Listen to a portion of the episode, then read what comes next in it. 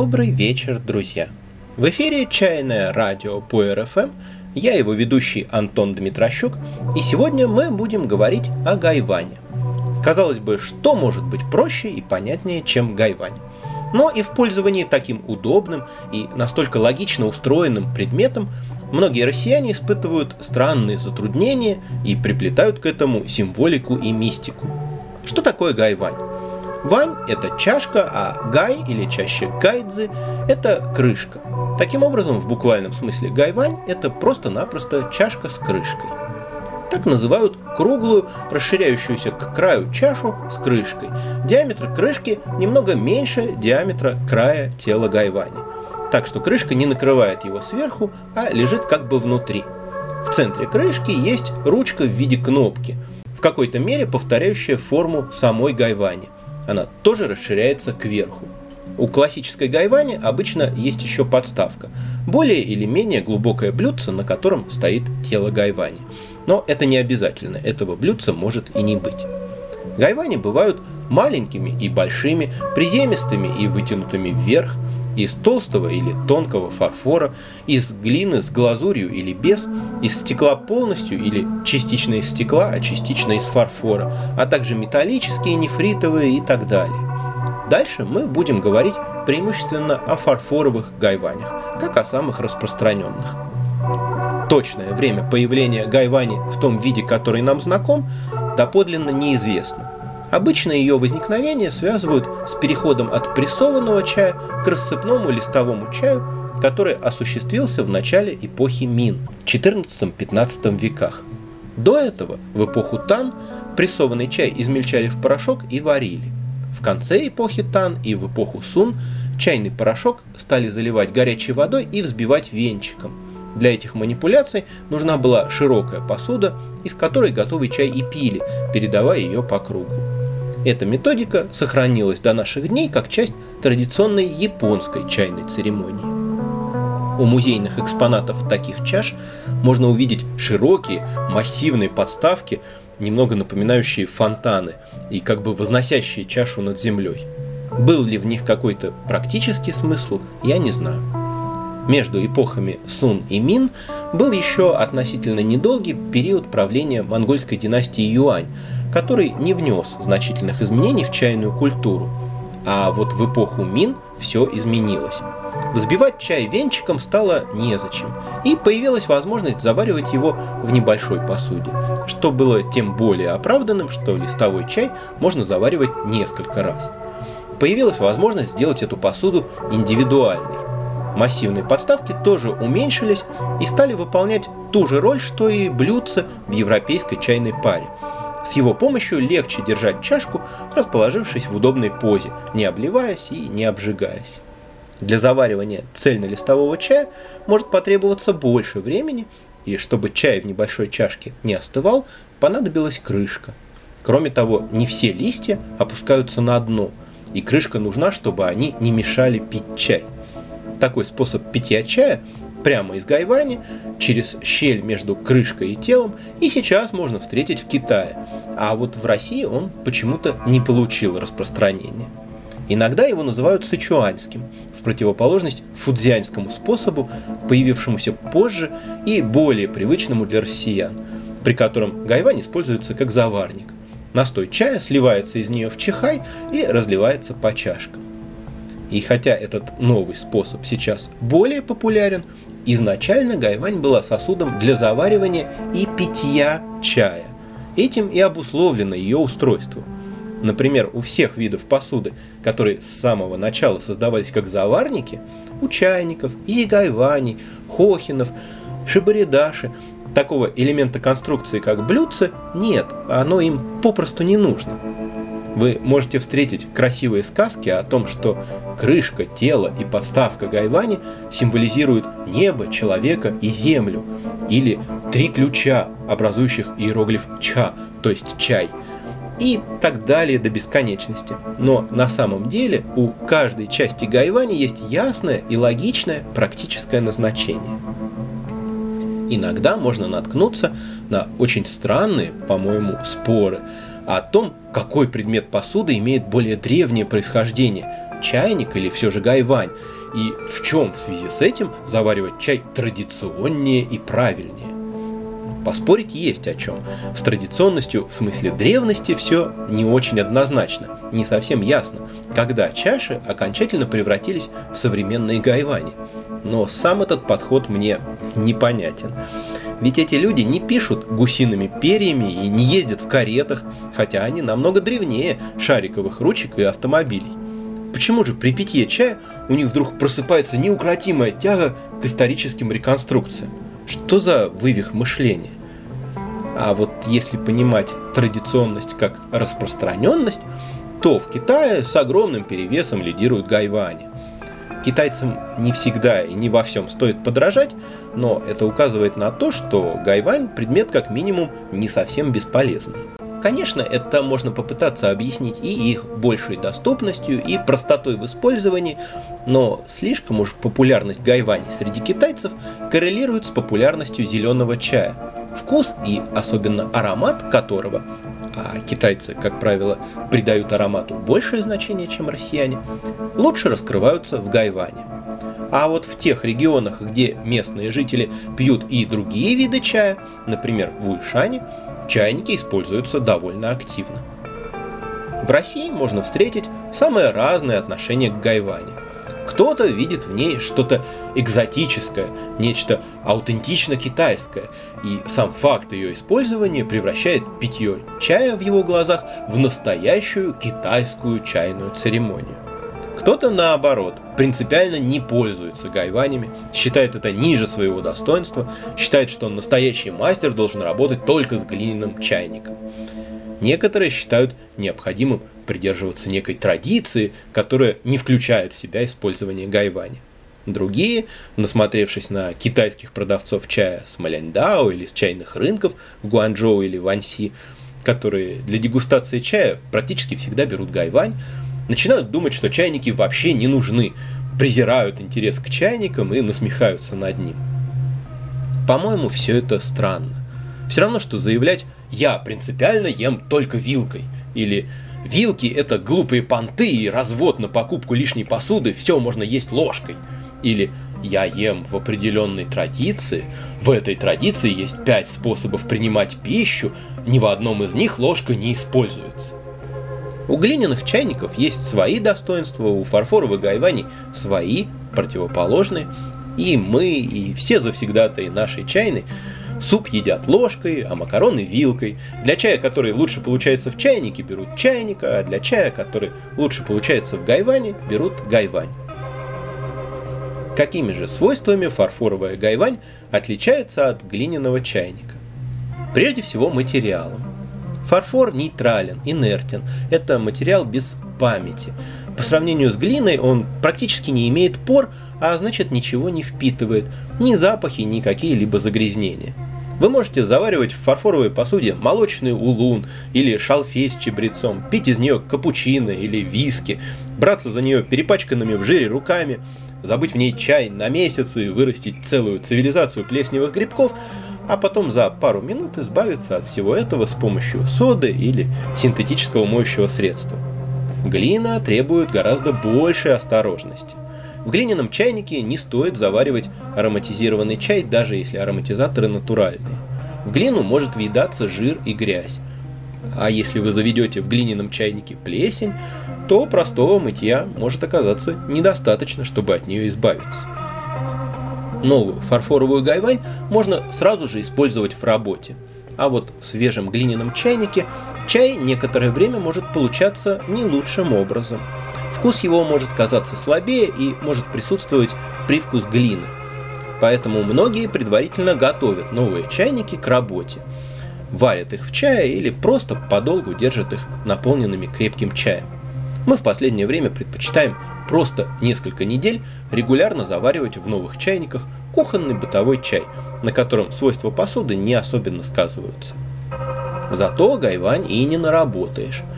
Постепенно приспосабливаясь, возможно, даже неосознанно, к новой гайване, вы можете заметить, что чай в ней получается немного удачнее, чем поначалу, но сама гайвань в процессе работы объективно не изменится. А вот глиняный чайник меняется и внешне, и внутренне.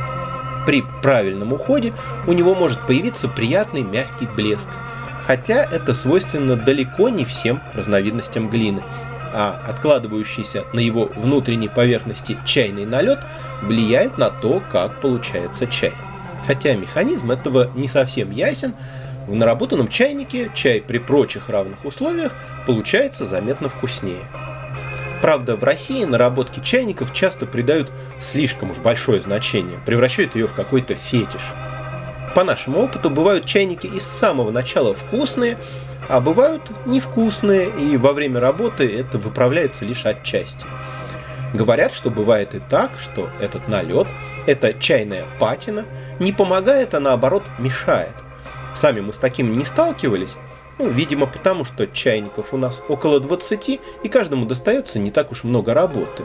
Но коллеги рассказывают, что когда слой этого налета становится слишком толстым, он начинает отслаиваться и портить вкус чая. Нейтральность фарфора может оказаться полезной для объективной оценки чая при дегустации или для параллельного сравнения чаев друг с другом. Она обеспечивает воспроизводимость и сопоставимость результатов. Например, если в магазине вам заваривают незнакомый чай в гайване, то, скорее всего, и у вас дома в гайване он получится практически так же. А вот наработанный чайник может дать несколько иной результат. Если вы завариваете параллельно два чая в гайванях, то можете корректно их сравнивать, даже если гайвани не полностью идентичны. А вот два чайника, даже если они похожи друг на друга, неизбежно будут раскрывать вкус чая по-разному. Часто можно услышать, что гайвань универсальна, и в ней можно заваривать все. По-моему, это очень странная логика. Можно-то можно, да не все нужно. Если мы хотим наилучшим образом раскрыть вкус и аромат чая, то для большинства видов чая гайвань не будет оптимальным выбором.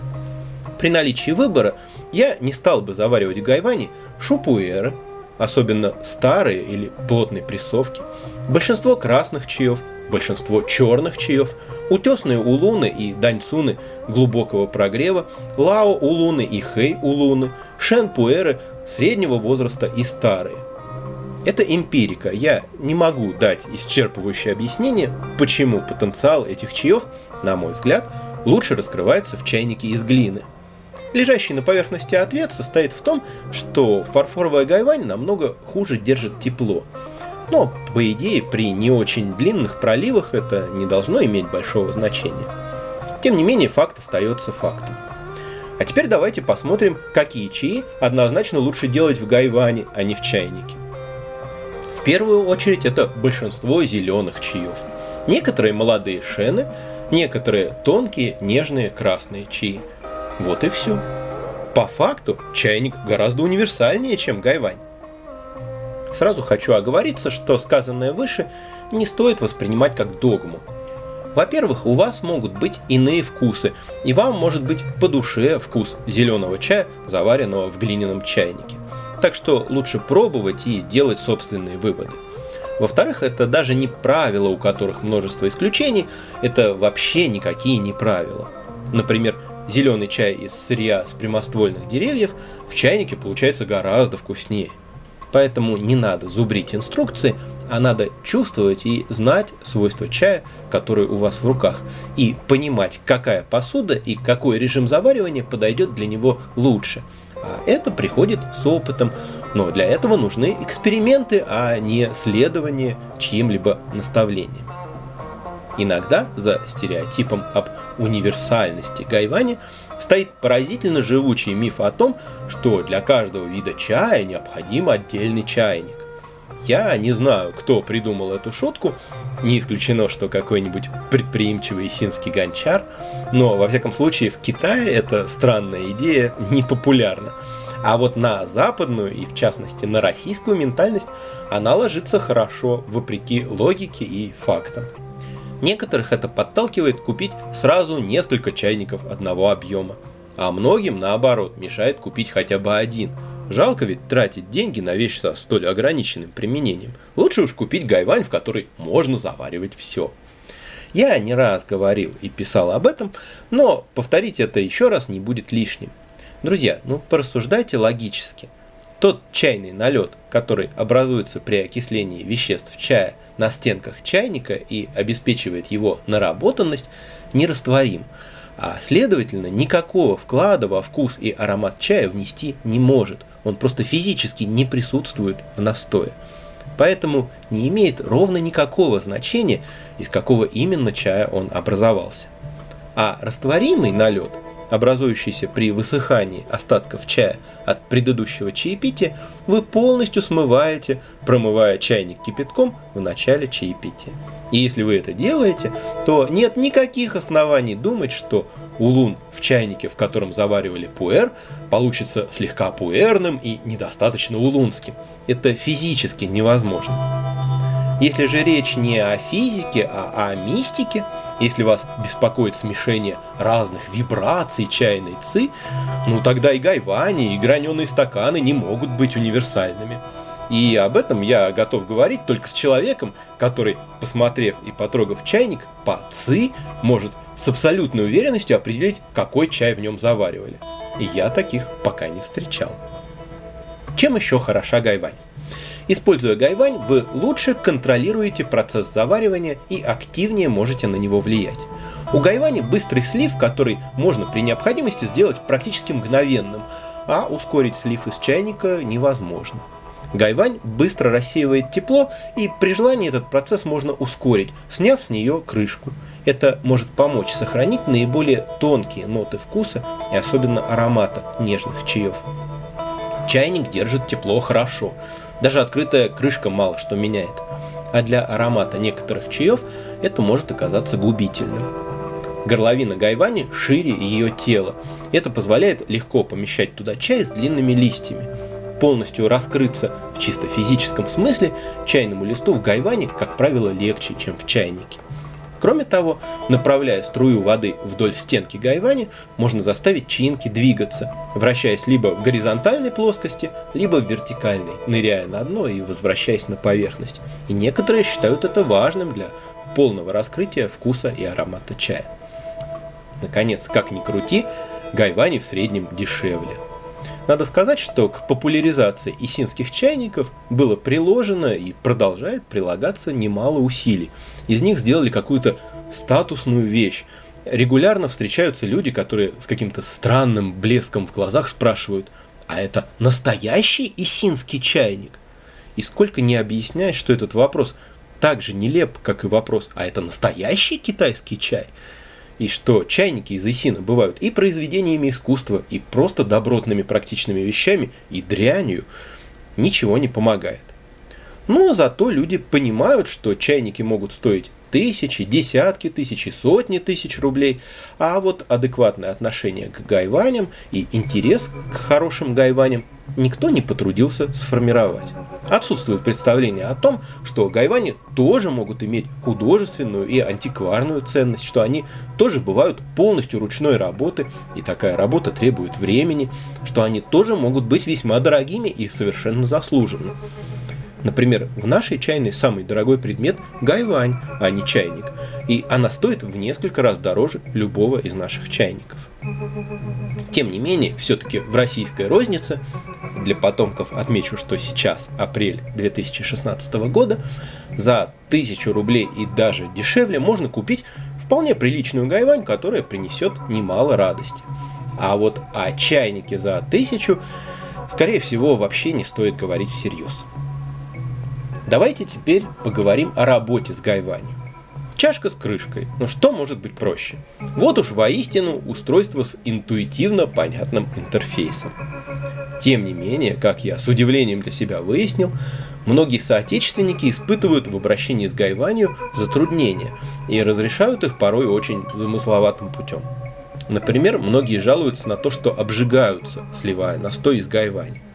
Мне стало интересно, каким образом можно ухитриться обжечься, и я собрал целую коллекцию, своего рода хит-парад ошибок. Причем по отдельности ни одна из них к неприятностям не приводит. Проблемы возникают тогда, когда имеет место сочетание двух или нескольких из этих ошибок. Первая ошибка – это слишком горячая вода.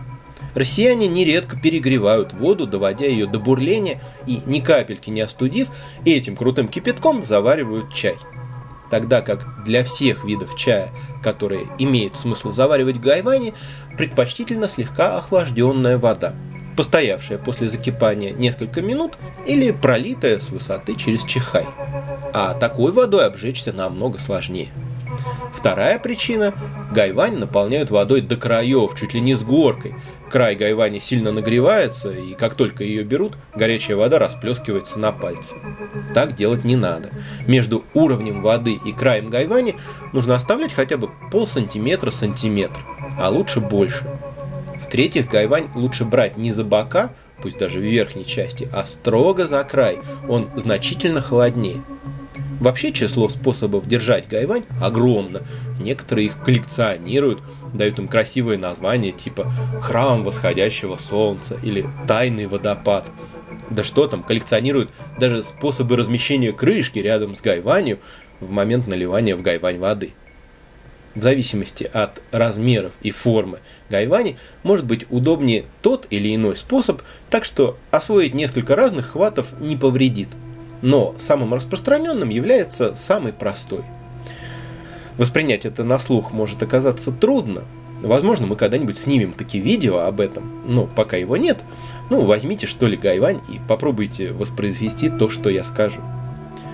Большой и средний пальцы охватывают край гайвани с разных сторон. Указательный ложится на кнопку сверху и контролирует наклон крышки и ширину щели между крышкой и телом. Движение кисти при сливе должно быть таким, чтобы чай лился между кончиками большого и среднего пальцев.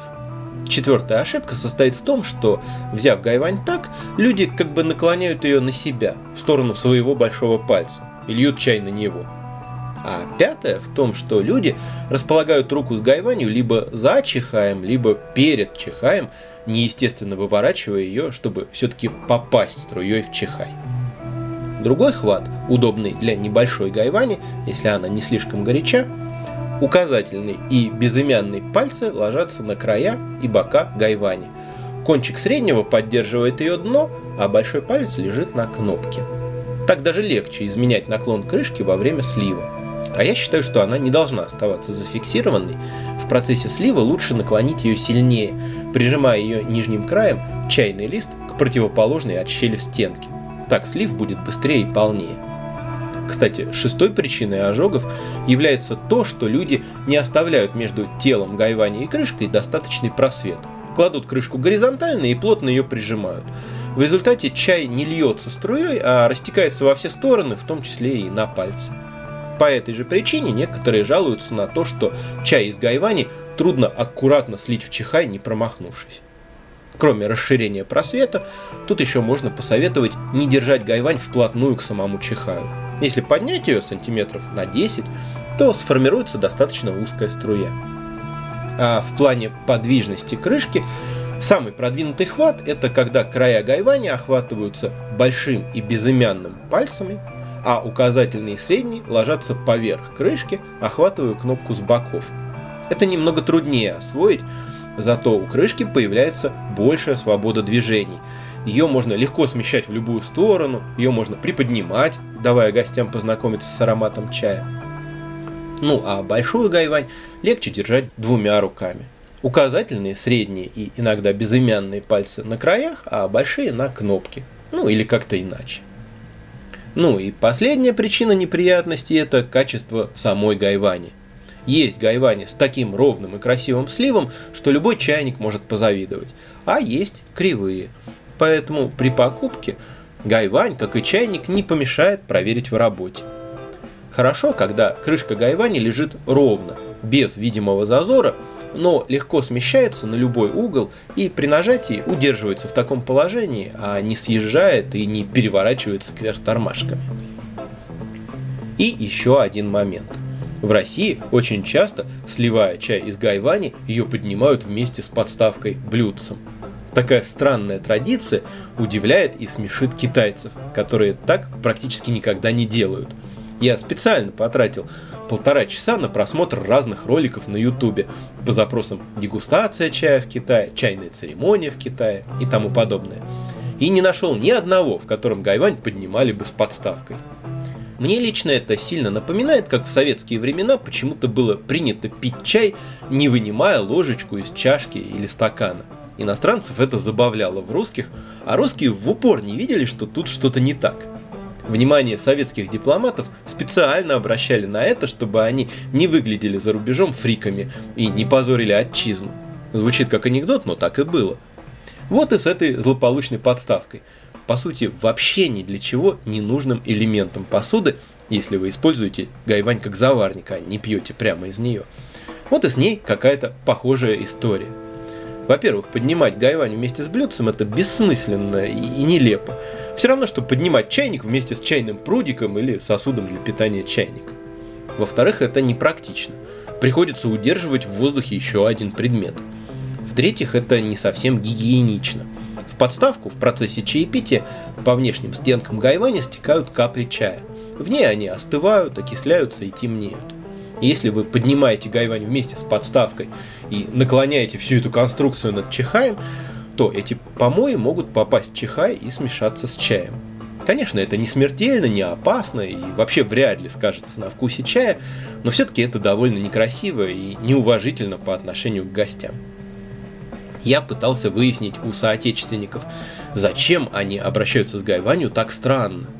Некоторым просто так показали, и они никогда над этим не задумывались. Другим блюдечко якобы помогает не обжигаться. По-моему, странное решение проблемы. Логичнее было бы какую-нибудь перчатку надеть. А вообще, чтобы не обжигаться, надо просто пользоваться гайванью правильно, о чем было сказано выше – просмотренных мною роликах ни одна китаянка не обожглась, прекрасно обходясь без блюдечка. Третьи начинают нести псевдоэзотерическую ахинею о том, что гайвань это чаша трех основ и что человека даже на секунду нельзя разлучать с землей. Как же до сих пор живы бедные японцы, заваривающие чай в шибаридаше, у которых подставочек земли нет вообще? И почему бы этим мистикам не считать, что при каждом проливе человек возносится над землей, а затем вновь возвращается к ней и обретает опору. Разве в этом недостаточно сакрального смысла? По-моему, хоть отбавляй. А земля пусть себе спокойно стоит, на то она и земля, не надо ее размахивать. И те, и другие, и третьи часто апеллируют к удобству. Но, друзья, удобство очень часто это не более чем производная привычки – можно надевать носки под сандалии, можно надевать брюки задом наперед и заправлять их в носки, разливать борщ чайной ложечкой. Можно наливать кипяток в чайник через носик, а сливать через горловину. И даже находить рациональное обоснование этому. Например, так слив быстрее. И через несколько лет все это начнет казаться удобным. Но не все привычки хороши, даже если они кажутся нам чем-то совершенно естественным. Например, большую часть самых обычных, простых движений мы совершаем такими способами, которые кажутся нам сами собой разумеющимися. Мы даже не можем представить себе, как можно по-другому вставать со стула или с пола. Но эти способы отнюдь не являются естественными, природными, сообразными механике наших тел. Посмотрите когда-нибудь, как встает со стула ребенок, не просидевший еще год-другой за партой. Это совершенно иное движение гораздо меньше нагружающие суставы и мышцы по сравнению с тем, как встают взрослые. Или понаблюдайте за пластикой представителей так называемых корневых культур, образ жизни которых близок к первобытному. Она непривычна, но намного более красива. То, как двигаемся мы, во многом задается социальными условностями и обычаями, а также мебелью, одеждой и так далее. И это вовсе не лучший способ обращения с нашим телом – для нашего физического здоровья и психологического комфорта было бы лучше двигаться не так, как мы привыкли и как кажется нам удобным, а иначе, увидеть большее число возможных вариантов и выбрать из них по-настоящему соответствующее нашей природе. Жил-был на свете некто Мойша Фельденкрайс. Он был разносторонней личностью, и судьба у него была необычная. Физик, инженер, математик, мастер дзюдо и знаток акупунктуры – Большую часть своей жизни он посвятил изучению свойств движения. Занялся он этим не из праздного любопытства, а из-за тяжелой травмы колена. И метод, который возник в результате, можно рассматривать и как направление телесно-ориентированной психотерапии, и как оригинальный способ реабилитации после травм, и в разных других аспектах, но по сути это просто очень внимательное изучение возможностей собственного опорно-двигательного аппарата. Изучение деятельное, не шаблонное, не предвзятое, с детской такой упорной пытливостью, на что на самом деле рассчитано наше тело. Даже поверхностное знакомство с этой методикой производит очень сильное впечатление.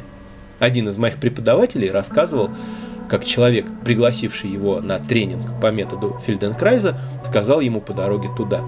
Запоминай, как ты сидишь, как идешь, как ты чувствуешь свое тело. Такого больше не будет никогда. Уже сегодня все это изменится. И это чистая правда. Так вот, Фельденкрайс выделил несколько признаков идеального движения. Движение, которое гармонично использует потенциал нашего тела, а не насилует его. Такое движение совершается легко, без лишних усилий, напряжения и сопротивления. Оно не требует предварительной подготовки и перегруппировки. Оно обратимо. Его в любой момент можно остановить и проиграть задом наперед с той же легкостью. Оно приносит большое физическое удовольствие, наслаждение. Наконец, такое движение целительно. При повторении оно улучшает состояние и тех частей тела, которые в него вовлечены, и организма в целом. Все это в полной мере можно применить к тому, как мы двигаемся, когда берем гайвань и сливаем чай те способы, при которых надо сильно напрягать пальцы, задействовать и нагружать не только кисть, но и локоть, плечо и даже спину, обязательно подстраховываться второй рукой и так далее, очевидно не являются оптимальными. Не цепляйтесь за свои двигательные привычки. Кажущееся удобство дорого обходится вашему телу. Ищите, изучайте разные возможности, их больше, чем кажется поначалу. Выбирайте не самое знакомое, а самое легкое, приятное и целительное, и вы удивитесь, насколько это может изменить вашу жизнь. Кстати, одна из основных идей Фельденкрайза, что найдя лучший способ двигаться и мыслить, сделав лучший выбор и снизив ненужные усилия, мы увеличим свою чувствительность и будем замечать и осознавать намного больше, на мой взгляд, она очень созвучна тому, чему может научить работа с качественным чаем. Вкратце о других предметах посуды, похожих на гайвани и родственных им – Изи гайвань – это гайвань, край которой имеет треугольный выступ, клювик для более ровного слива. Между полостью этого носика и полостью самой гайвани обычно есть перегородка с несколькими отверстиями, образующими сито. На боках изи гайвани есть выступы той или иной формы, за которые ее удобно держать большим и средним пальцами. Таким образом, это нечто среднее между гайванью и чайником – Крышка у Изи Гайвани прилегает плотнее, чем у Гайвани, и не приоткрывается при сливе, а скорость слива меньше.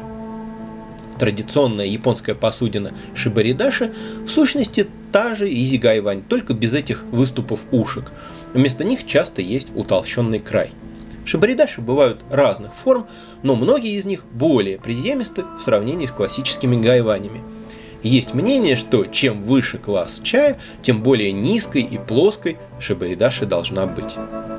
Хохин больше похож на чайник и округлой или грушевидной формой тела, и формой крышки, но ручки у него нет, его берут за бока. И носики у хохинов устроены чаще всего так же, как у изи гайвани. Это не короткая трубка, как у типичных исинских чайников, а треугольный клювик. Ну и напоследок Совсем уж несерьезный и неважный вопрос. Как склонять слово «гайвань»? Иностранные слова в русском языке либо не склоняются, как пальто или канапе, либо склоняются так же, как те русские слова, которые на них похожи. Кайвань принято считать именем существительным женского рода. Ну, как-никак, это чашка. А существительные женского рода, оканчивающиеся на мягкий знак, в русском языке относятся к третьему склонению – это означает, что писать и говорить следует в гайвани и агайвани, а не в гайване и агайване. Ну а если гайвань у вас мальчик, ну тогда в гайване, о гайване, крышка гайваня и так далее. На этом все на сегодня. В студии самой домашней чайной «Сова и панда» звучал нуар-рок Томми Геррера, альбом 2015 года «Perpetual». И давайте одну из композиций из этого альбома послушаем более внимательно. Time Burns Bright. Она этого заслуживает. До новых встреч, друзья, и всего вам чайного.